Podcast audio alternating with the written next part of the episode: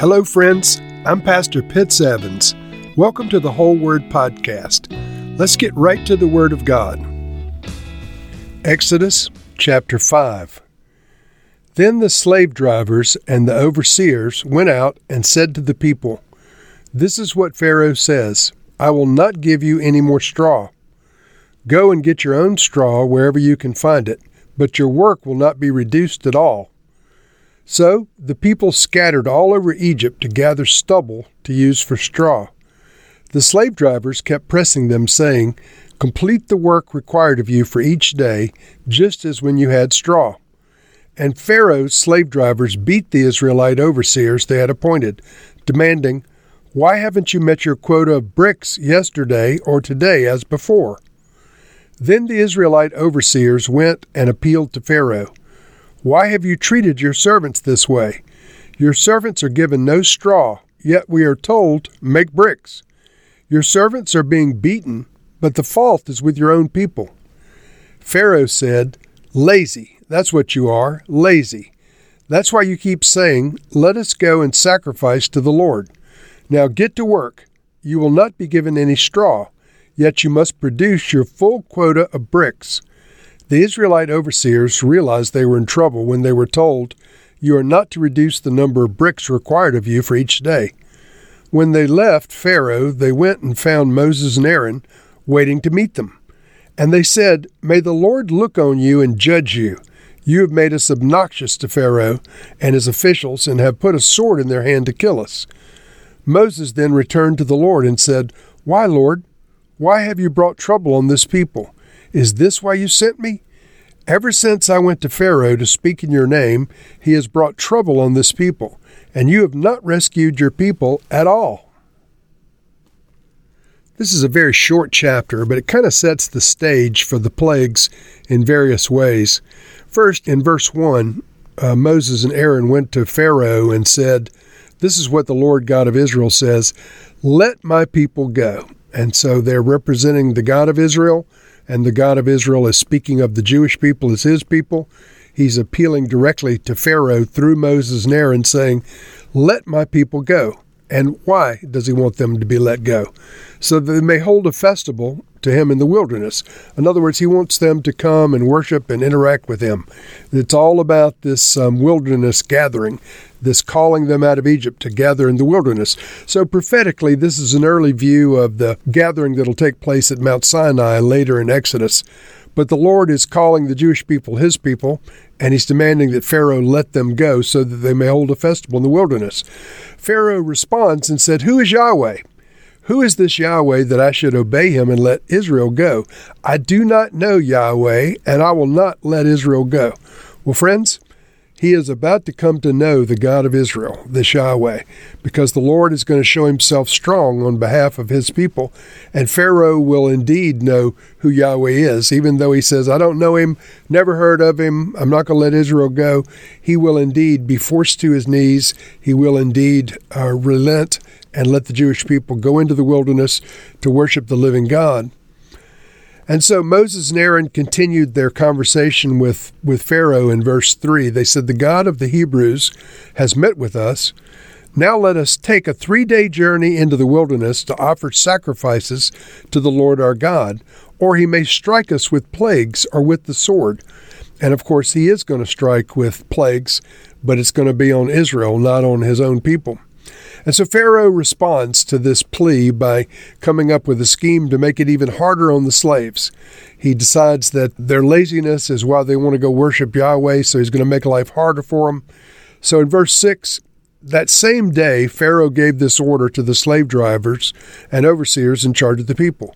'You're no longer to supply the people with straw for making bricks. Let them go and gather their own straw, but require them to make the same number of bricks as before. Don't reduce the quota.'" And so this is an impossible condition they're putting on them. Originally, there was a group supplying straw, and then it was bad enough that they had to slave in the hot Egyptian sun to make the bricks, but now they're going to have to work twice as hard. They're going to have to go and find their own straw. And Pharaoh continues in his accusations. He says, make the work harder for the people so that they will keep working and pay no attention to the lies. Now, these lies he's talking about is the word of the Lord through Moses and Aaron, that the people are to go out and, and uh, worship God in the wilderness. So the Hebrews begin to blame Moses and Aaron. In verse nineteen, the Israelite overseers realized they were in trouble when they were told, you're not to reduce the number of bricks required of you for each day. When they left Pharaoh, they found Moses and Aaron were waiting to meet them, and they said, may the Lord look on you and judge you. You have made us obnoxious to Pharaoh and his officials, and have put a sword in their hand to kill us. Now, friends, that was a horrible accusation against Moses and Aaron, who were trying to be obedient to God and to see God's people set free, but they called down judgment on them because of the initial response of Pharaoh. So Moses didn't take up his complaint with them. He went and took his complaint to the Lord. It says in verse twenty-two, he returned to the Lord and said, why, Lord? Why have you brought trouble on this people? Is this why you sent me? And of course, he's wondering about the call of God on his life because things are not working out the way he anticipated. He continues and says, ever since I went to Pharaoh to speak in your name, he has brought trouble on this people, and you have not rescued your people at all. And so let me just kind of encapsulate this chapter, if I may. Moses and Aaron were told to go to Pharaoh representing Yahweh, and to demand that Pharaoh let God's people go, the Jewish people, so that they would go to the wilderness and worship God. Pharaoh responds and said, who is Yahweh? I've never heard of Yahweh. And um, and then Pharaoh decides that the problem is the slaves are having too much time on their hands. They want to worship, so he's going to make their lives more difficult. And he puts this horrible requirement that doubles their labor, essentially, causing them to gather straw to make bricks and to make the bricks.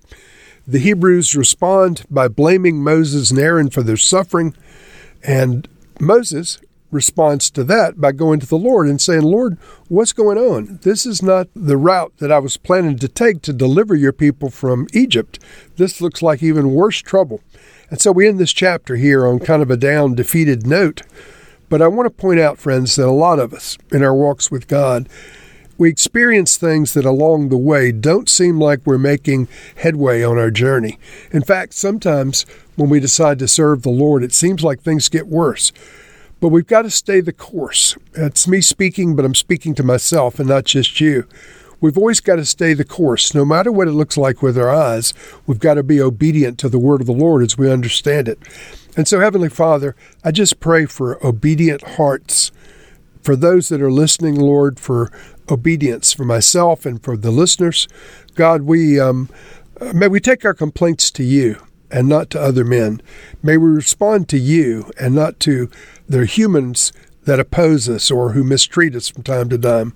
Lord, if our lives are not working out as we anticipated, may we not lose faith and hope in you. Lord, we trust you, we love you, we thank you now. In Jesus' name, amen.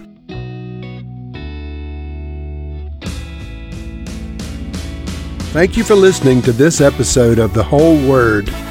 It was brought to you by Whole Word Fellowship and the Northern Virginia House of Prayer. If you were encouraged, please share our podcast with your friends. We'd also appreciate it if you'd hit subscribe in your favorite podcast app and take a few moments to write a review. If you'd like more information on our church and our ministry, you can go to whole word dot net or whole word podcast dot com for more information. Thank you again, and may the Lord Jesus bless you today and always.